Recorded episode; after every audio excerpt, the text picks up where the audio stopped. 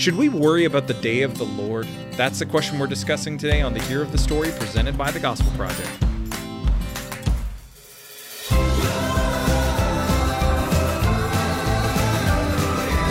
Thanks for joining us for today's episode of The Hero of the Story, a podcast to help you explore the big story and big truths of Scripture. I'm Aaron Armstrong, and with me is Josh Hayes. Josh, how are you doing, man?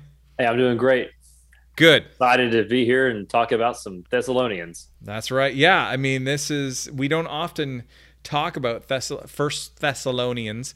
Uh, how many times? How fast can you say Thessalonians? I, I don't want to try because this is being recorded, and uh, I, I, I, don't want to sound like like I have a, a list for anything. Not that there's anything wrong with having a list, but no, but you don't want to be accused of making fun of anybody who has a speech impediment. That that too, yeah, we don't yes. want to do that either. Yeah, that's right. Well, well, because we are taught today, we are looking at First Thessalonians verses uh, chapter 4 verse 13 through chapter 5 verse 11 which is a really big which is actually a pretty decent sized chunk of scripture for us to be talking about today and in the and the reason that we're talking about this particular passage as we do our zigzag through acts and the epistles is um, we is that this particular section of scripture it has deals with a really important concern within the early church and one that's still an important concern today, which is the return of Christ and the day of the Lord.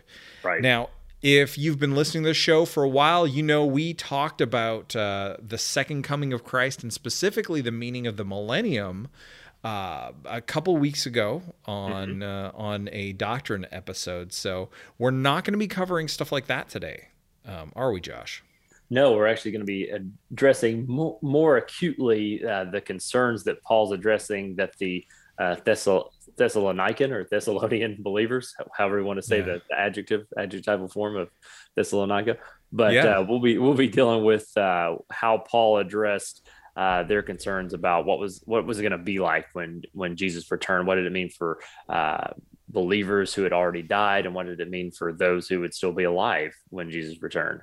Yeah, yeah. So, uh, so let's uh, let's set up some context here as uh, uh before we actually read the passage that uh, that we're going to be discussing, and then ask some questions about it. So, I'll take a, I'll take a first chunk, and then uh, Josh, you can fill in any gaps. Sure. So, as was mentioned, this was a letter that was written to the people of Thessalonica, to the believers that were there. The um, Thessalonica was the Roman capital of Macedonia during during Paul's day, which today is located in modern Greece. As Josh noted, it is confusing as to whether or not we should be referring to the people of Thessalonica as Thessalonicans or Thessalonians.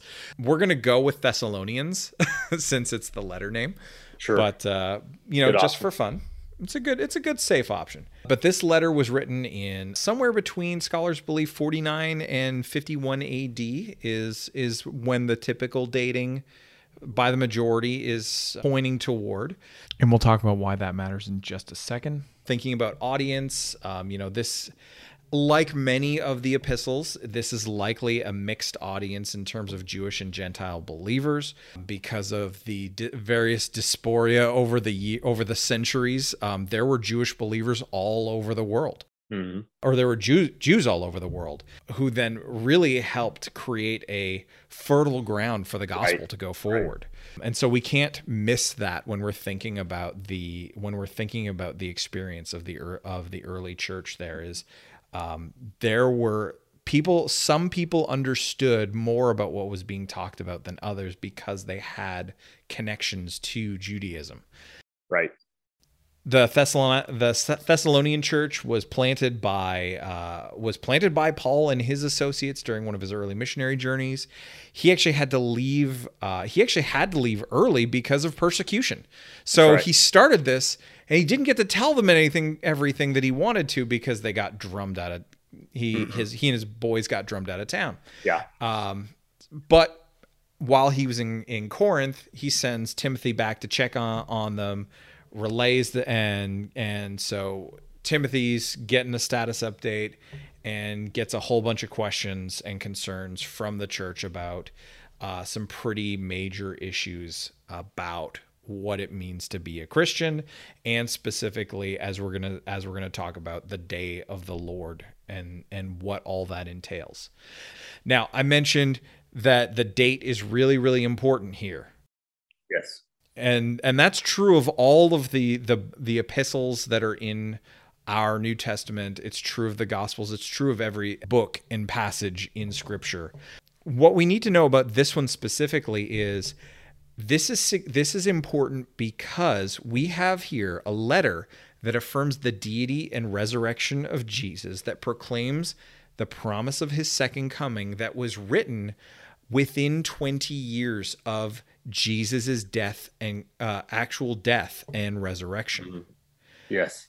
So that really, really matters because one of the common criticisms of Christian Christian belief that really is um, that has in its most uh, that it's it's been around on and off from the beginning, but it's rel it's relatively recent in its current form um, is the belief in G- uh, is that the belief in Jesus, deity, and resurrection are actually later additions to what Christians believe. That it's a bit of mythologizing that's been incorporated right. over the centuries.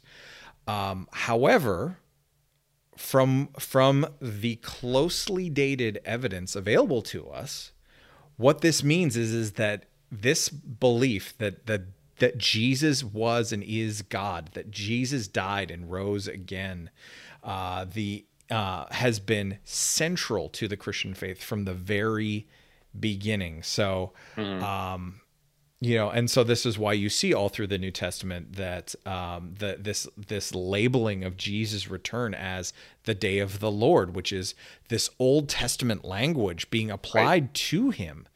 Um, so, were it not true, were it in fact a bit of mythologizing, it could have easily been disproved by those who were actually present with him in the flesh because at the time that this was written, many of those people, both those who opposed him and those who followed him, were still alive. And so all someone ever had to do was go and talk to was say, go talk to Peter, go talk to James, go talk to his mom and she'll tell you. And I mean, we see this in Luke's epistle as well, where he's like, these people are still alive. And this is why I'm telling you, this is why I'm pointing them out specifically. If you don't believe what I'm writing, go talk to them. Hmm. so, uh, so that's just a a quick, uh, quick little sidebar that wasn't that quick. Um, they they never they never are because once no. you get into the details, they're they're not only helpful uh, and important to establishing context and significance. They're they're just also interesting. They uh, are. So it's easy to get it's easy to get lost in the details because it's it's kind of fun to to to be in them. Yep. All right, so Josh, how about so that's the the general background of the book. How about you get us into some of the the the context of the book itself? Yeah, well, First Thessalonians, uh, there's a, there's a lot in here, uh, not just about the return of Jesus, but that is a a pressing concern, a pervasive concern throughout. Uh, but interestingly, interestingly enough, uh, Thessalonians, uh, this, this, first letter that Paul wrote to them, uh, concerns a lot about leading a, a, godly life, what holiness looks like uh, for the Christian, what honest hard work should look like for the Christian. And so it can seem really uh, mundane and, and, and basic in terms of the, the, the, things that Paul teaches and exhorts of the uh, Thessalonian believers here, uh, but it shows that the return of Jesus has a, a, real practical concern and practical effect on us and how and, and motivating us to want to lead a, a godly life in Christ. And so Paul points to not only the salvation that they have in Jesus, the sanctification that they can pursue and grow in uh, in Jesus, but also because of his return, uh, this this persecution, the suffering that they've been enduring, uh, just in this this context, it's been more hostile toward the gospel. Uh, they can they can look beyond it, and n- with hope and knowing that there, there's an end in sight with with Jesus' return eventually. Now they didn't know when uh, when Jesus was going to come back exactly, but we still get a model of how the return of Jesus and this coming day of the Lord is to uh, influence and inform our, our, thinking and our living uh, as Christians. And then also, Paul, as well as we'll look at when we look read the passage, uh, he he gives comfort even to those whose death, uh, whose dying precedes uh, Jesus' return. That they're that they're not going to miss out on the party when he gets back, and w- we can talk about that more after after we've read the we've read the passage. Well, on that note, uh, let's get let's get into that, and so I'm gonna read I'm gonna read our passage, and then we're gonna then we're gonna talk about it a little bit. So uh, here is First Thessalonians, and notice I'm trying to be very careful when I say it, so that I also don't uh, don't uh, fumble it at all. But uh, here we go. We do not want you to be uninformed, brothers and sisters, concerning those who are asleep, so that you will not grieve like the rest who have no hope. For if we believe that Jesus died and rose again, in the same way, through Jesus, God will bring with him those who have fallen asleep. For we say this to you by a word from the Lord. We who are still alive at the Lord's coming will certainly not precede those who have fallen asleep. For the Lord himself will descend from heaven, and with a shout, with the archangel's voice, and with the trumpet of God, and the dead in Christ will rise first. Then we who are still alive, who are left, will be caught up together with them in the clouds to meet the Lord in the air, and so we will always be with the Lord. Therefore, encourage one another with these words.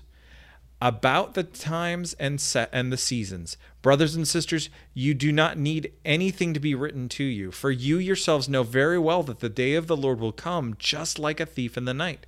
When they say peace and security, then suddenly destruction will come up, uh, will come upon them, like labor pains on a pregnant woman, and they will not escape. But you, brothers and sisters, are not in the dark for this day to surprise you like a thief. For you are all children of light and children of the day. We do not belong to the night or the darkness. So then, let us not sleep like the rest, but let us stay awake and be self controlled. For those who sleep, sleep at night, and those who get drunk, get drunk at night.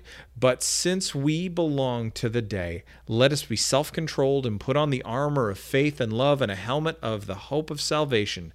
For God did not appoint us to wrath, but to obtain salvation through our Lord Jesus Christ, who died for us, so that whether we are awake or asleep, we may live together with him. Therefore, encourage one another and build each other up as you are already doing.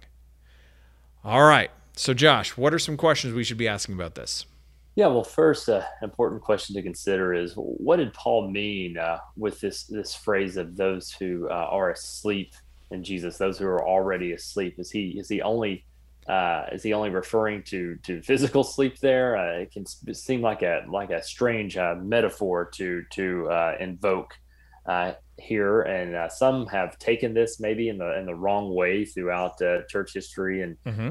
people's interacting with the Bible to promote this idea called soul sleep, where the the person after they die, their soul doesn't immediately go into the presence of God and into what we would call heaven, but instead goes into sort of a uh, unconscious state of, of rest where uh, it's not uh, alive and self-conscious uh, in, in, that in that regard, but instead is in this dormant state until uh, the return of Jesus. But I think that's to to, to misread uh, the metaphor that, that Paul's using here. Instead, he, mm-hmm. he's comforting the Thessalonians who are worried that those who have preceded them in death from from among their midst are, are going to miss out on on the great event uh, of Jesus' return. He's he's a, he, they're afraid that that this important event is part important part of salvation, and that if you if if they if these people were to die before Jesus gets back, because again, from the early church's perspective, Jesus' return would have seemed especially imminent. They it's been within a generation that he has died and so a lot of them were likely assuming that it would it would just it would be just around the corner that jesus would get back. So mm-hmm. they, are thinking so what do we what do we do about these believers who have died before uh, he he returns? So paul gives some comfort by saying you know this this state that they're in this state of death it's only temporary. It's like sleeping. So that's a that's a comforting way uh, to address uh, to address uh, that issue and to speak to the, the state of mind uh, that the Thessalonians would would be in. So I think other scripture is helpful to bring into, especially uh, within Paul himself. mm-hmm. uh, that that would reject this idea that um, um, that the soul that souls are asleep a- after death for Christians, or uh, that somehow, some way, that those who aren't alive and present on the earth when Jesus returns are, are going to miss out. Well, no, they're they they're at kind of the, the, the pre-party, if we could say, with the, the pre-gathering uh, for the party, and we'll we'll see that play out a little bit uh, when we uh, unpack more of, uh, of, this passage. But I think it's Second Corinthians five eight where Paul says to, that to be absent of the body is to be present with the Lord when he mm-hmm. when he's mm-hmm. talking about the state that comes in between uh, our our deaths and Jesus returns. Uh, to live as Christ, to die as gain. If you think to uh, back to uh, Philippians 1 uh, uh, 19 through 21 somewhere yeah and, and there. So it, it's a gain actually to to die because you're more immediately in the presence of, of Christ. And then think back to Jesus uh, promise to the thief on the cross that today he would be with him in paradise. So these are promises of assurance that there will be uh, there will be joy there'll be elation there'll be relief. It won't just be some sort of stagnant uh, dormant state or anything really for believers who die before uh, the Lord returns to to to be uh, to be stressed about or being ang- angst about. Yeah, yeah. There, that language of of being asleep. I th- I, th- I think that is a really clever way that uh, that Paul has described this, and right. that this this metaphorical perspective uh, of it, um, particularly because. I mean, as we see, the hope of the resurrection drives so much of well, it and it should Mm-hmm. It drives so much of Paul's writing, especially in this letter. Um, but just that it's like even making this this essential comparison that um, because of the resurrection, phys- the state of physical death, while real, may as well be, is like sleeping for mm-hmm. for a believer because one day we will rise again mm-hmm. as well, and that's and that is um, so essential to us because of the hope the the hope that it gives us when we are mourning, grieving, suffering. Um, that that we know that death is not truly the end. That yes. it is that is a step toward ultimately glorification. Right. It really underlies the the power of Jesus' resurrection. How how mm-hmm. far it goes, and that by His resurrection and through faith we are united to Him, and that that union is it interrupted yeah. even in death. The dead in Christ, this language that Paul used, and those who are asleep in Jesus, they're still in Christ. They're still in Jesus despite death, in spite of death.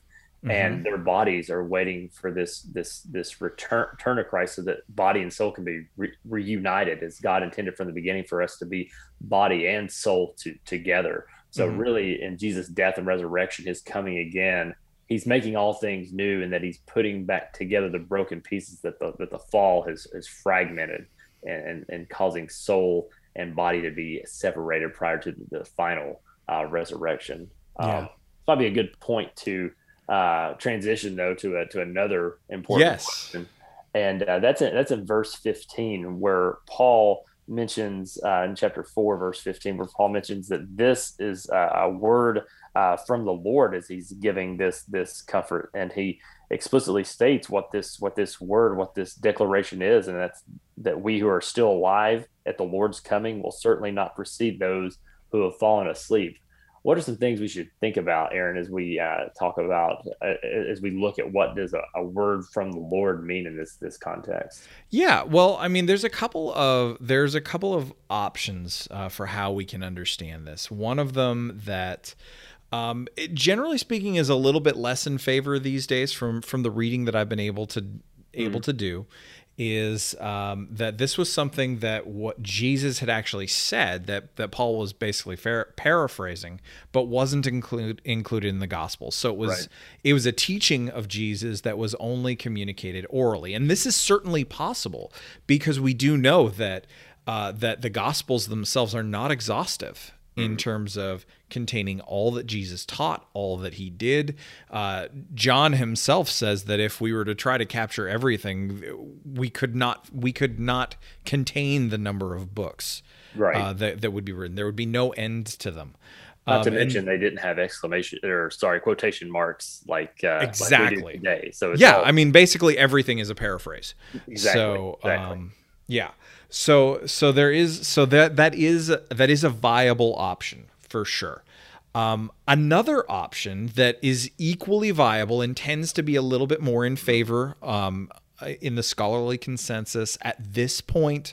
Um, we know that that changes here and there, uh, changes every so often, but that this was something that was directly revealed to Paul himself by the Lord that he is declaring with the authority of an apostle. And this is something that we that we see him do uh, periodically. He doesn't lean on it too heavy but he does do it including in this letter right. in passages like uh, chapter 2 verse 13 uh, chapter 4 verses 2 and 8 he does this in 1 corinthians 14 37 as well um, and so that is so both of those options are possible. But the point, regardless of the the one that you take, is the same. Is is that this should be seen as uh, seen and understood as being truly right authoritative teaching.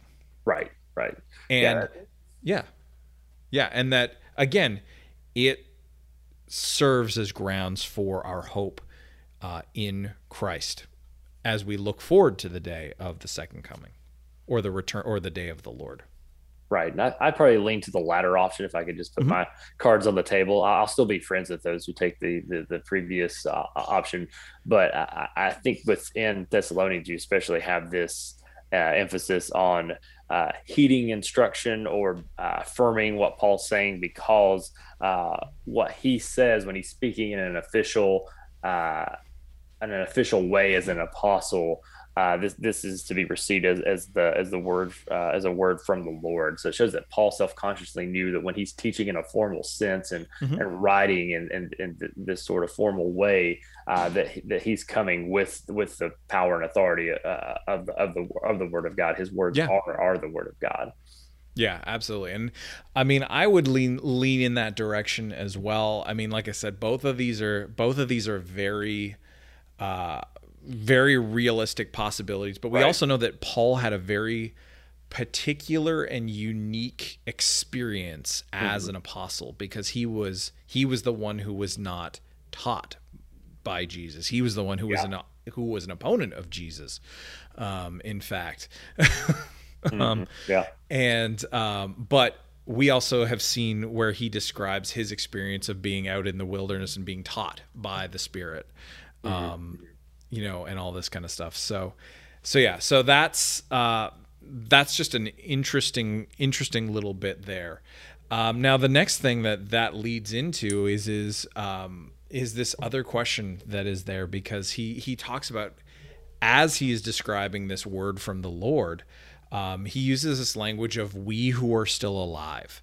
Yeah. Now, what what did he mean there? Was he saying that that he believed that he specifically would be alive on the day on the day of the Lord, on the day of Jesus' return. Josh, what do you think about that?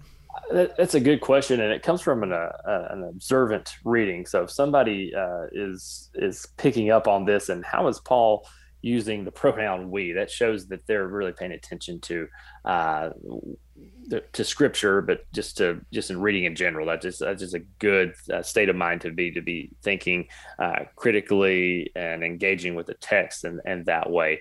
Uh, and some, I think, um, uh, who for maybe sincere but misguided reasons, sometimes think this isn't a challenge. This is a challenge to the the trustworthiness of scripture that because Paul says we it shows that he himself expected uh, when writing the letter to be around when Jesus comes back. Well, obviously that didn't happen uh, because the world's not been transformed. We're not in the new heavens and new earth. It didn't happen in the first century uh, within Paul's life. So does this mean that the New Testament authors like Paul could be in error when they talk about the the, the the uh, imminence of Christ's return. Well, no, I'm going to say it's not not not necessary to take it that way because when we're looking at whether a teaching is an error, we really got to ask the question well, what is intending to be taught here? And Paul isn't necessarily saying that when he, we is limited to I and the Thessalonian believers that when we're here for this event, this will happen. Well, no, we is a way of referring to uh, believers in Christ in, in, general. And we, we use we like this uh, just in common everyday usage. Sometimes we can mean all of humanity. uh, like the human experience, the human condition. Sometimes we'll say we, and we mean everybody in the room. We might mean our family. We might mean our church. And in, in this case, I think it's best to consider Paul as meaning is referring to all believers who are around at the time of of Christ's coming, of His return. Yes. And so, and so that also, I think that's a, that's a good um, um, model for us to see our unity, our bond with believers throughout all ages. So when we say the church, we don't just mean the church of the first century or the church of the 21st century right. or our own local church, but we're referring to uh, a body of believers that that is united by Jesus and it transcends time and culture. That this union that we have, so we can speak away in that collective sense as the, as the church uh, the church immemorial, if we could put it that way. Yeah, definitely. And I think the only other use of we that this one that should be excluded from this is the is uh, my personal favorite, the royal we. Oh yes. largely because I want to, uh, and I'll use that largely because I want to feel very important. You know, because we are not amused. But uh... no, we are not. Now, now, now, are we quoting uh, Matrix Reloaded now? Oh, absolutely. Okay. Okay. Absolutely. Uh, you know, that's that's where we where we build all our eschatology from, right? Exactly. Wait, no, that's sci- the opposite. late '90s, early 2000s sci-fi movies, of course. That's, that's yeah. I mean, it's it's as one does. Um, mm-hmm. You know, it's probably about as it's about as quality as anything from the '70s or '80s in terms of theology. So, uh, all right, let's move on before we get into sure, trouble, sure. Uh, because we're we're on dangerous ground here. Um, uh, but so what does it mean? This is this is another another piece here because we see Paul use this language of the day of the Lord coming like a thief in the night. And so what does this mean? Um, so really there is a degree there is a degree to which um, this language is intended to is really communicating the unexpectedness of the of the day. We cannot know the day and time. And anyone who uh, tries to tell you that they can figure out, well, they've got something that they want to sell you. Um, and so you should just not listen to them. And because often they're trying to sell a book, but, exactly. um, uh, but that is something that Jesus explicitly stated during his earthly ministry that no one would know the day or the time. And he, in fact, used this same language of, uh, of it coming like a thief in the night, and we see this repeated throughout throughout the uh, throughout the Gospels and later in the epistles as well. Um, so we see it in Matthew 24 or 43. We see it in Luke 12 39 we see it in 2 peter 3.10 in revelation a couple of times as well in ver- in chapter 3 verse 3 and 16 verse 15 um, the day so we can watch for signs. We can re- we can basically read the room. Mm-hmm. we can have a good idea but if we think that but we need to recognize that we're not going to know for sure. And that actually leads to the next thing that paul that that paul does in this that we wanted to to mention which mm-hmm. is he keeps using this language of therefore stay awake.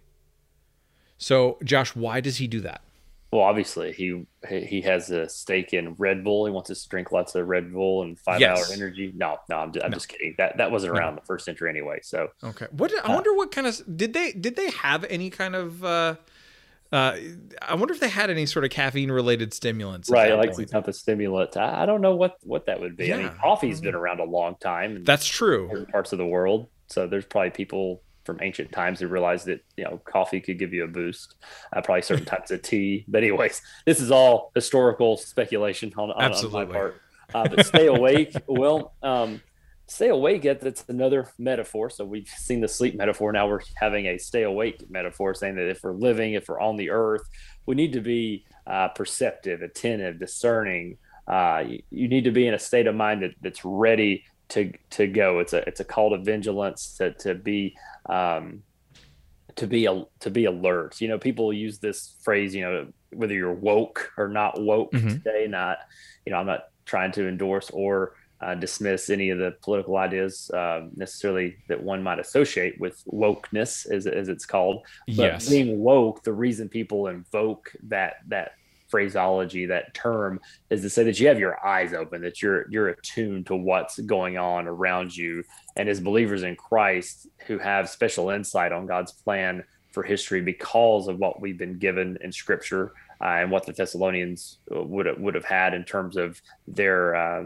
uh, their letters from Paul. They they would and they would have had direct uh, teaching from uh, Paul and his associates, they, they would have that special insight. So they need to apply that. They need to be mindful of that as, as they go about the business of, of being a Christian. And, and, we're to do the same. That that's mm-hmm. why we are given the New Testament as the, as the church, uh, so that we might think rightly as Christians and live rightly as Christians, knowing that we're that the days are evil and we want to redeem them wisely, knowing that we live the, in the in between times. What what we've referred to in previous podcasts is the already and the not yet. The the kingdom has already come in Jesus, but it's not come in its fullness.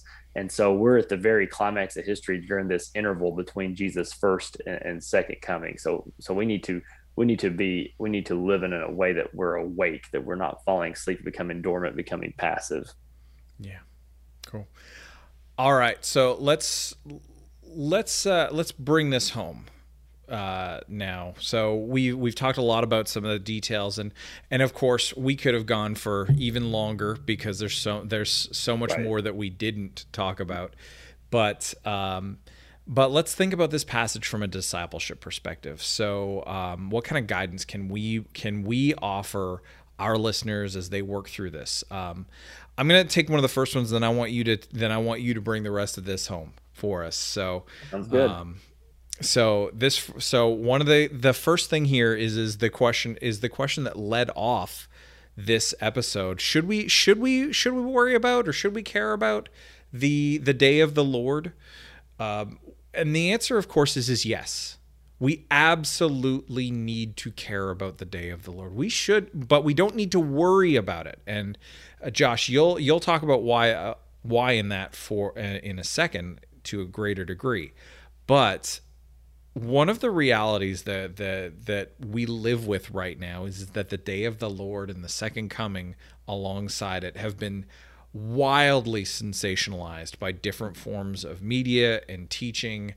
Um, and because of that, it is really tempting to dismiss it because of some of the more um, egregious examples of this. And um, for the sake of sanity, I'm not going to mention any of those at all um, because some would be also be incredibly offended that I would accuse their uh, their preferred um, book series um, of being awful theologically because it's awful theologically. Um, and so, but despite the awfulness, we have to not dismiss the day of the Lord we need to be concerned about this absolutely what's interesting is is that uh, according to paul our salvation in jesus and the prospect of his return should lead us to lead a quiet and holy life to do our jobs well to the glory of god to be good neighbors.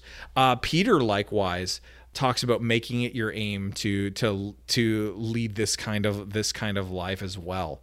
That's that's the kind of thing that the the the the the day of the Lord should prompt us to do more so than uh, doomsaying and the sky is falling and worrying about who who or what is being left behind. Yeah, that's that's that's a great point, and it's it can seem counterintuitive that that's how Paul instructs the Thessalonians who are, are worried about the the coming of the Lord and what what's going to happen to those who preceded them in death. Uh, but instead, his his exhortation isn't to well, let's go crazy in speculation, trying to read the signs of the times. And here's the steps and formulas you can take to figure out when Jesus is coming back. No, it's you lead a quiet, godly life. You do your job well, and you have nothing to worry about because Jesus is taking care uh, of it all. And it's a, it's going to be a great day for believers uh, mm-hmm. when, when, he returns. And that that's really what I want to get into with this this next uh, point we want to address, and that's the the second coming of Christ. It's the grounds of our hope. Uh, it's the grounds of our hope because Paul isn't just pointing us to the day of the Lord that Jesus comes and he just takes us out of the earth and the earth eventually is destroyed, dissolves, goes away forever, and we're just disembodied spirits floating around in, in heaven uh, with Jesus uh, forever. Well, no, you think about Jesus' resurrection himself. He he's he was resurrected bodily, and we are like him. We are in Jesus. That's part of what that means to be in union with Christ. It's body and soul union with Jesus. And so his resurrection will be like ours. That's why Paul talks so much about believers having the resurrection life that Jesus had. So, really, as, as some theologians have put it, Paul's not so much in the New Testament pointing us to the hope of life after death or an afterlife, but more accurately is it's life after life after death when Jesus comes back to restore the cosmos, to restore the world, to bring about what's called the new heaven and new earth, where heaven and earth are united as they were supposed to be, and the physical, the spiritual are at one and in harmony as God intended it from from from the beginning. And it's of great comfort. It's it's a it's a great uh, uh, consolation that we that we know that w- when we die, uh, we're, we're, we're that's not the end of the story uh, we know what what awaits us. We know what awaits us on the other side of the grave because Jesus is on the other side of the grave, and He's come back from the grave, and He's coming back. Uh, this day of the Lord language that we we've talked about comes from the, from the Old Testament, and in various passages you can find mostly that are, that are in the prophets, the the major minor prophets. So think of books like Isaiah, Joel, Amos, um, Malachi, several others. This is described as both a day of salvation for God's people, where uh, there, there's going to be people flocking into the kingdom and and and learn and learn and uh, learning about God's word and receiving God's law and peoples from all nations uh, becoming part of God's covenant people. So th- there's that aspect, that aspect of it, and it's going to be relief from the, the oppression that maybe God's people have faced. But then there's also this this line of uh, description that mm-hmm. talks about judgment uh, coming upon either the people of God themselves, uh, who might have been at a point of rebellion in their history at that time, uh, in, in, Israel's history, um, or uh, on, on, their enemies. And so th- it's a it's a day of salvation for God's people. That relief is coming. All the evil is going to be punished, but it's a, it's a day. It's an occasion of judgment uh, for those who do not know the Lord, do not follow uh, his his ways. And so this is applied to, to jesus. And so th- this is our hope especially think about how this would apply to uh, the experience of the, Thess- the, the thessalonians um, who were enduring persecution. So now the day of the lord's going to come and jesus is going to free them of all, all this. And yet though paul doesn't make too little about about the pain about the angst that they go through and facing death and facing facing suffering persecution. So he's not saying for us to be uh, callous or numb uh, to grief and sorrow but rather he acknowledges our grief and sorrow and says to comfort and encourage one another uh, with these words. So as christians today uh, we want to strike that same balance that, that paul has here where you acknowledge the the, the sadness um, you acknowledge the, the badness that comes with death, pain. Um, we want we, we want to uh, we want to acknowledge and affirm people in their grief, but we, we don't grieve as those without hope. To to quote Paul, we're not those without hope. We mourn, but not without hope, and we do so because we know that death and in this life at this stage of history is not not the end of the story. There, there's more to the story, and mm-hmm. we'll we'll see how glorious that is when when Jesus comes and um, just to just just try to get us to to a close, uh, how uh, we think about Jesus' return is is important to how we live right now. Uh, we need to live uh, in such a way that acknowledges that Jesus is coming and He's coming soon. Now, that doesn't mean that we have a time clock and have a countdown to know the specific date and time. It actually, the New Testament tells us not to do that. Jesus saying that we cannot know the day or yeah. hour, and that uh, the times and seasons that the Father has appointed. If we go to Acts one, they're not for us to know, but we're to be about the business of making disi- making disciples. So we are still called to engage in the world. There, there are some people who take this idea about Jesus coming. He's going to snatch us out of the world, and the world's evil and corrupt. So we just need to avoid culture. Don't get entangled with culture. Don't don't befriend too many non Christians, lest you be corrupt before Jesus comes back. Well, no, actually, we need to engage in the world for the sake of mission. And, mm-hmm. and that's the that's the logic uh, uh, of the of the New Testament that because there is judgment to come, we need to spread this word to others. And also because it's good news that Jesus is coming to make all things new and end all sad things, we need to tell others so they can join in the party. So we're, we're, we act as witnesses to the greatness of God and the beauty of the gospel itself when we go about the business of telling uh, good news to a bad news world. And that, that doesn't just include uh, our, uh, how we speak, but how we act. It, it, it involves our conduct, our character, and also how uh, the content of our languages we season our speech with salt if i could put it that way. Man that's a great way to put it and it's a great note to end on too. So josh thanks for talking through first thessalonians chapter 4 and five with me. This was uh, this was a lot of fun, and uh, thank you all for listening to today's episode of the podcast. If you enjoyed it, please do leave a sincere five star rating and review on Apple Podcasts or whatever platform you use to listen to the show. And for more resources to help you focus your ministry on the gospel, please visit gospelproject.com.